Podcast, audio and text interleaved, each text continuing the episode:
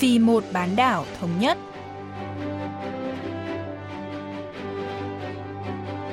Mỹ Linh xin kính chào quý vị và các bạn. Mời quý vị và các bạn theo dõi chuyên mục Vì một bán đảo thống nhất của Đài Phát thanh Quốc tế Hàn Quốc KBS World Radio.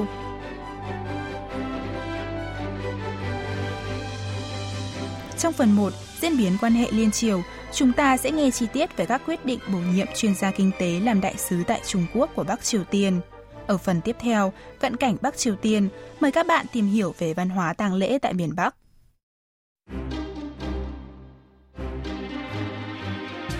Ngày 19 tháng 2, Bộ Ngoại giao Bắc Triều Tiên cho biết, cựu phó thủ tướng phụ trách kinh tế Lee Yong Nam đã được bổ nhiệm làm đại sứ mới tại Trung Quốc.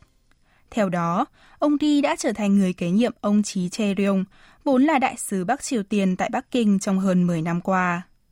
Các cựu đại sứ tại Trung Quốc, trong đó có ông Chi, hầu hết đều xuất thân từ vụ quốc tế thuộc Đảng Lao động miền Bắc, cơ quan phụ trách ngoại giao với các nước thuộc khối xã hội chủ nghĩa. Đáng chú ý, tân đại sứ Đi Dyong Nam là một chuyên gia kinh tế có nhiều kinh nghiệm, từng làm việc trong Bộ Thương mại Bắc Triều Tiên. Sau đây, nhà bình luận chính trị Choi Young-il sẽ cho chúng ta biết chi tiết hơn về quyết định bổ nhiệm đại sứ mới tại Trung Quốc của Bình Nhưỡng. 이번에는 의외의 인물이 이제 등장을 한 겁니다. Việc Bắc Triều Tiên bổ nhiệm một quan chức kinh tế vào ghế đại sứ nằm ngoài dự đoán của nhiều người. Tân đại sứ Đi Jong Nam, sinh năm 1960 tại Bình Nhưỡng, tốt nghiệp Đại học Ngoại ngữ Bắc Kinh và bắt đầu sự nghiệp vào năm 1994 với vị trí thư ký phụ trách kinh tế tại Đại sứ quán Bắc Triều Tiên ở Singapore. Từ năm 1998, ông tham việc tại Bộ Thương mại miền Bắc và trở thành Thứ trưởng Thương mại năm 2001. Ông được thăng chức Bộ trưởng năm 2008 và đảm nhiệm chức vụ này cho đến năm 2016, sau đó giữ chức Phó Thủ tướng phụ trách kinh tế cho đến gần đây. Nói cách khác, ông Ri Rong Nam được biết đến với chuyên môn về kinh tế và thương mại. Quyết định bổ nhiệm ông Ri vào ghế đại sứ miền Bắc tại Trung Quốc cho thấy Bình Nhưỡng nhận thức rõ sự cần thiết của việc tăng cường hợp tác kinh tế với Bắc Kinh, vốn là đồng minh truyền thống và đối tác thương mại lớn nhất của nước này. 중국과 경제 협력을 강화할 필요성이 현재 북한에서는 급부상한 것 아닌가 하는 해석이 가능합니다. Sau khi Bắc Triều Tiên bổ nhiệm đại sứ mới, Trung Quốc được cho là cũng có kế hoạch thay thế đại sứ tại miền Bắc. Đầu tháng 2 năm 2021, Nhật báo Thành Đô của Hồng Kông và hãng tin Kyoto của Nhật Bản dự đoán Bắc Kinh sẽ bổ nhiệm ông Vương Á Quân, một quan chức cấp cao của Đảng Cộng sản nước này, làm đại sứ mới tại Bình Nhưỡng, sau khi miền Bắc nới lỏng các lệnh phong tỏa biên giới. Từng làm việc tại Ban Liên lạc Đối ngoại Trung ương Đảng Cộng sản Trung Quốc trong 5 năm, ông Vương tích lũy kinh nghiệm ngoại giao chủ yếu ở châu Âu và đã có vài dịp gặp gỡ các quan chức Hàn Quốc. Ông Choi Young-il cho biết thêm. 대중국 북한의 외교 라인이 무역 전문가로 이제 교체했기 때문에 có vẻ như bổ nhiệm ông Vương Á Quân là quyết định có qua có lại của Bắc Kinh sau khi Bình Nhưỡng bổ nhiệm một chuyên gia kinh tế làm đại sứ tại Trung Quốc. Ông Vương cũng được coi là một chuyên gia kinh tế và có một số mối quan hệ với các quan chức ở cả Bắc Triều Tiên và Hàn Quốc. Năm 2018, một phái đoàn do Phó Chủ tịch Ủy ban Trung ương Đảng Lao động miền Bắc Park Tae-song dẫn đầu đã đến thăm Trung Quốc. Vào thời điểm đó, ông Vương đã đích thân chào hỏi quan chức Bắc Triều Tiên và đưa đoàn đi thăm quê hương Tây An của Chủ tịch Trung Quốc Tập Cận Bình. Quyết định bổ nhiệm ông Vương Á Quân nếu được xác nhận sẽ cho thấy kế hoạch đổi mới hợp tác kinh tế giữa hai nước Trung Triều, bắt đầu từ khu vực biên giới.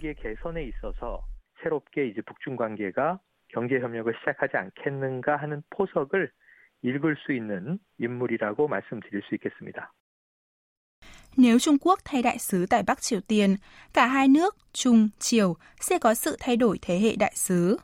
Ông Đi Điong Nam 61 tuổi, trẻ hơn người tiền nhiệm 17 tuổi. Tương tự, ông Vương Á Quân năm 11 tuổi, trẻ hơn 13 tuổi so với đại sứ Trung Quốc đương nhiệm Lý Tiến Quân. Nhiều nhà phân tích cho rằng cả hai nước đều bày tỏ thiện chí tăng cường hợp tác song phương bằng cách bổ nhiệm các đại sứ trẻ hơn. Nhà bình luận Choi Young-il phân tích. 이제 이 북중 외교 라인이 이 새로운 세대로 세대 교체를 이뤘다라고 하는 게 굉장히 중요한 측면입니다.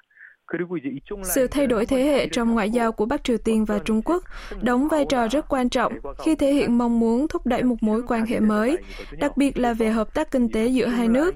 Trước tình trạng một số quan chức cấp cao từ thời các cố chủ tịch miền Bắc vẫn đang làm việc, có vẻ Chủ tịch Ủy ban Quốc vụ Kim Jong-un muốn xây dựng mối quan hệ với Trung Quốc bằng cách trọng dụng các quan chức trẻ sau khi củng cố được nền tảng quyền lực của mình.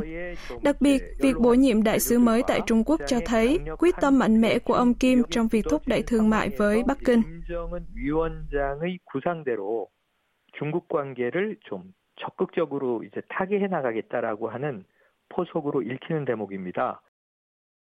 Trên thực tế, trao đổi thương mại Trung Triều đã giảm sút kể từ khi miền Bắc đóng cửa biên giới vào tháng 1 năm ngoái để ngăn chặn dịch COVID-19 lây lan vào trong nước.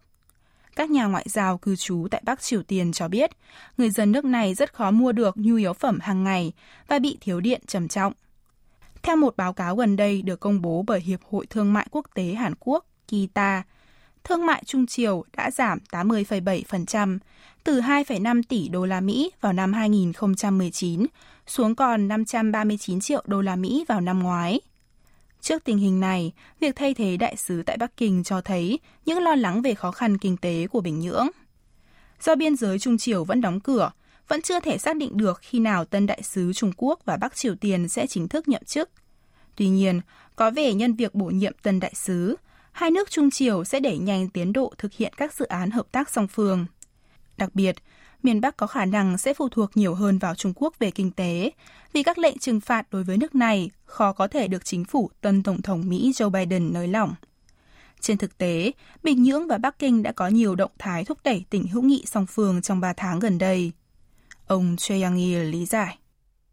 지난달 제8차 조선 노동당 대회가 있었죠. 일정이 공개되지 않았습니다만 Nhân dịp Bắc Triều Tiên tổ chức Đại hội đảng lao động lần thứ 8 vào tháng trước, Trung Quốc là nước đầu tiên gửi thông điệp chúc mừng, mặc dù lịch trình cụ thể của đại hội không được tiết lộ. Qua đó có thể thấy Bình Nhưỡng đã chia sẻ thông tin về sự kiện kín này cho Bắc Kinh, thể hiện mối quan hệ khăng khít giữa hai nước. Khi Bắc Triều Tiên kỷ niệm 75 năm thành lập Đảng Lao động mùng 10 tháng 10 năm ngoái, Chủ tịch Tập Cận Bình đã gửi điện mừng tới miền Bắc để thể hiện tình hữu nghị song phương. Đáp lại cùng tháng đó, Chủ tịch Kim Jong-un đã đến dân hoa tại tháp hữu nghị ở Bình Nhưỡng và nghĩa trang tưởng niệm binh lính Trung Quốc để kỷ niệm 70 năm ngày quân đội Trung Quốc tham gia chiến tranh Triều Tiên. Kể từ cuối nửa cuối năm ngoái, hai hai nước cũng đã có một số động thái thiện chí nhằm thắt chặt tình hữu nghị.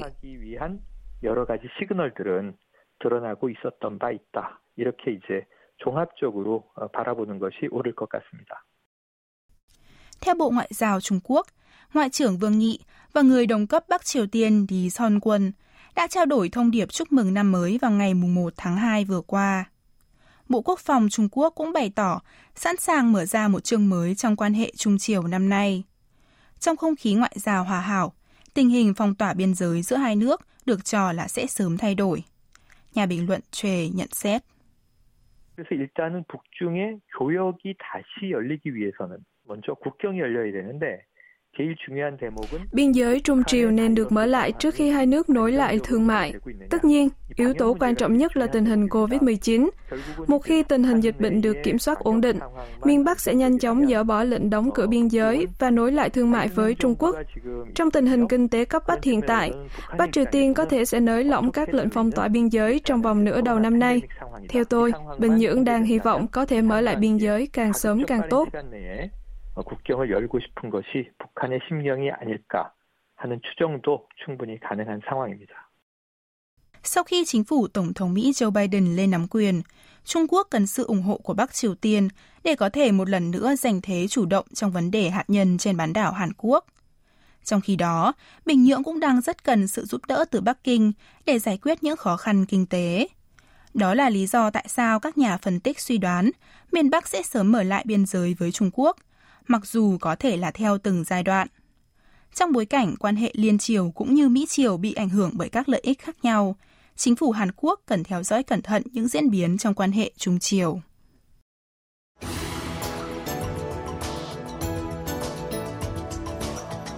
Do ảnh hưởng của đại dịch COVID-19, Hàn Quốc hạn chế những sự kiện tập trung đông người như hôn lễ và đám tang. Với nhận định, miền Bắc có nhiều điểm khác biệt với miền Nam, nhiều người thắc mắc về cách người dân miền Bắc tổ chức tang lễ.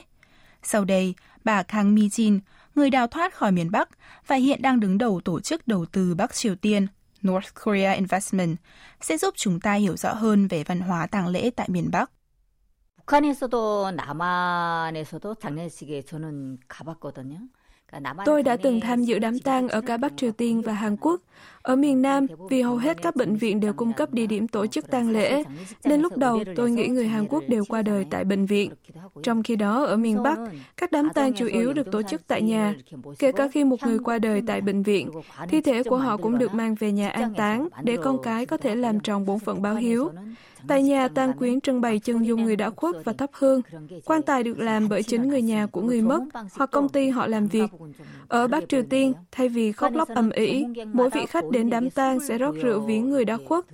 Rượu là một phần thiết yếu trong văn hóa tang lễ của miền Bắc. Khác với miền Nam, Bắc Triều Tiên cũng không có thủ tục tang chủ và khách viếng cúi đầu chào nhau. 상주와 조문객이 이렇게 뭐 맞절하거나 이런 문화도 없습니다. Khi một người miền Bắc qua đời, tang chủ trước tiên sẽ thông báo cho công ty nơi người mất làm việc, sau đó thông báo cho hàng xóm qua một đơn vị canh tác khu phố có tên là Ban Nhân dân. Tiếp theo, tang chủ sẽ đến bệnh viện hoặc phòng khám, xin cấp giấy chứng tử, rồi báo lên văn phòng phường nơi cư trú. Ở Hàn Quốc, các dịch vụ tang lễ tư nhân thường lo tất cả các thủ tục tang lễ. Người hộ tang phụ trách rửa và khâm liệm thi thể, còn cơ quan tổ chức tang lễ chuẩn bị đồ ăn và rượu cho người đến viếng. Vì vậy, công việc chính của tang chủ là tiếp khách. Ngược lại, ở miền Bắc, tang chủ và những người hàng xóm làm tất cả các công việc trong tang lễ. Bà Kang Mi-jin cho biết. 북한에는 뭐한 6, 7년 전만 해도 장의사라는 직업이 없습니다. Khoảng 6 hoặc 7 năm trước, ở Bắc Triều Tiên không tồn tại những người làm nghề hộ tang. Khi một người qua đời, những người lớn tuổi trong khu phố, những người có kinh nghiệm khâm liệm tử thi, hoặc đôi khi tang chủ sẽ đảm nhận phần việc này. Nếu một người mắc bệnh mãn tính và không còn nhiều thời gian, các thành viên trong gia đình đôi khi còn chuẩn bị trước trang phục khâm liệm.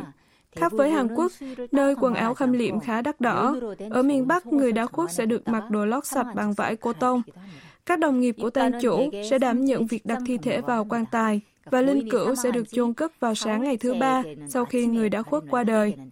Ngoài ra, người dân Bắc Triều Tiên không có xe tang đưa thi hài đến Nghĩa Trang, mà thay vào đó sử dụng xe buýt hoặc xe tải. Nói chung, tại miền Bắc, tang chủ phải lo tất cả các thủ tục tang lễ dưới sự giúp đỡ của đồng nghiệp hoặc hàng xóm. 모든 일을 준비하고 직장이나 동료나 이웃들이 나눠서 그 준비 과정을 돕는 게 일반적입니다. Cách đây vài năm, tang chủ thường được hàng xóm và đồng nghiệp giúp đỡ tổ chức tang lễ. Tuy nhiên, đám tang tại Bắc Triều Tiên gần đây được cho là đã xuất hiện một số yếu tố thương mại khi người dân bắt đầu chi tiền cho tất cả các thủ tục, bao gồm cả việc tìm nơi an nghỉ cho người đã khuất. Bà Kang Mi-jin giải thích. 2000년대 초반까지 상월당하면 cho đến đầu những năm 2000, chính quyền Bắc Triều Tiên đã cung cấp tiền trợ cấp, thực phẩm và rượu cho tang quyến. Tuy vậy, một số yếu tố tư bản đã xuất hiện trong văn hóa tang lễ những năm gần đây. Ví dụ đào một ngôi mộ để chôn cất thì tốn khoảng 180 đô la Mỹ, còn xe đưa tang thì cần 180 đến 300 đô la Mỹ tùy theo quãng đường.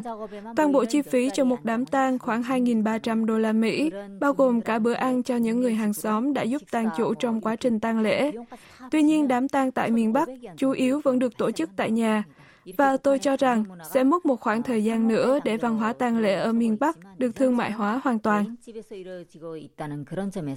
일반 국가처럼 완전히 상업화된 구조로 가기에는 좀 시간이 필요하지 않을까 생각합니다.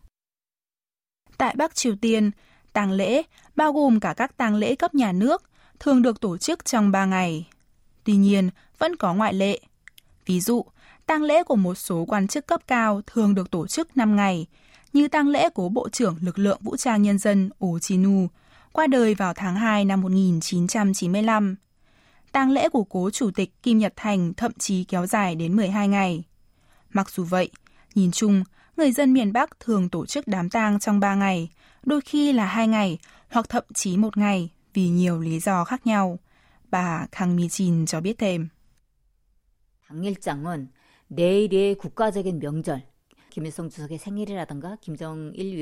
nếu một người qua đời một ngày trước các ngày lễ quan trọng của nhà nước, ví dụ như sinh nhật của các cố lãnh đạo, tang lễ thường kết thúc trước ngày lễ để không làm ảnh hưởng không khí những dịp vui.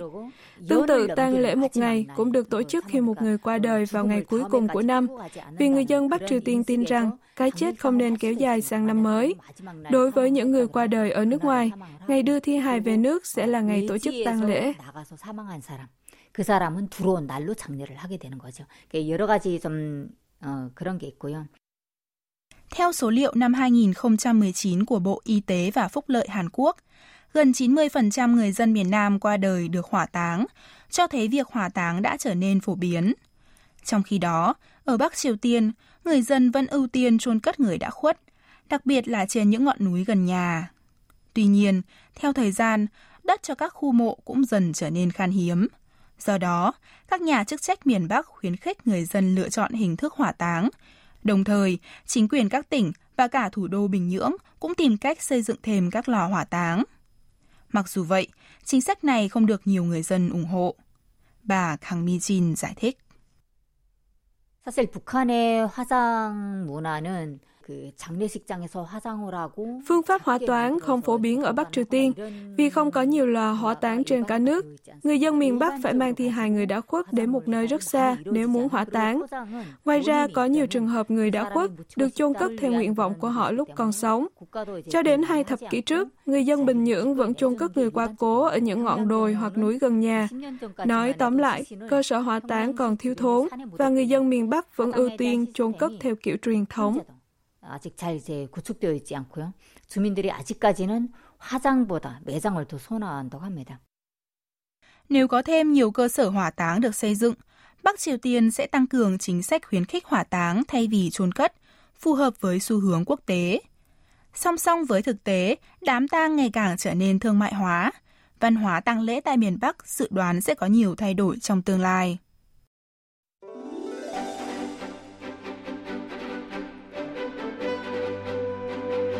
Quý vị và các bạn vừa lắng nghe chuyên mục Vì một bán đảo thống nhất của Đài Phát thanh Quốc tế Hàn Quốc KBS World Radio.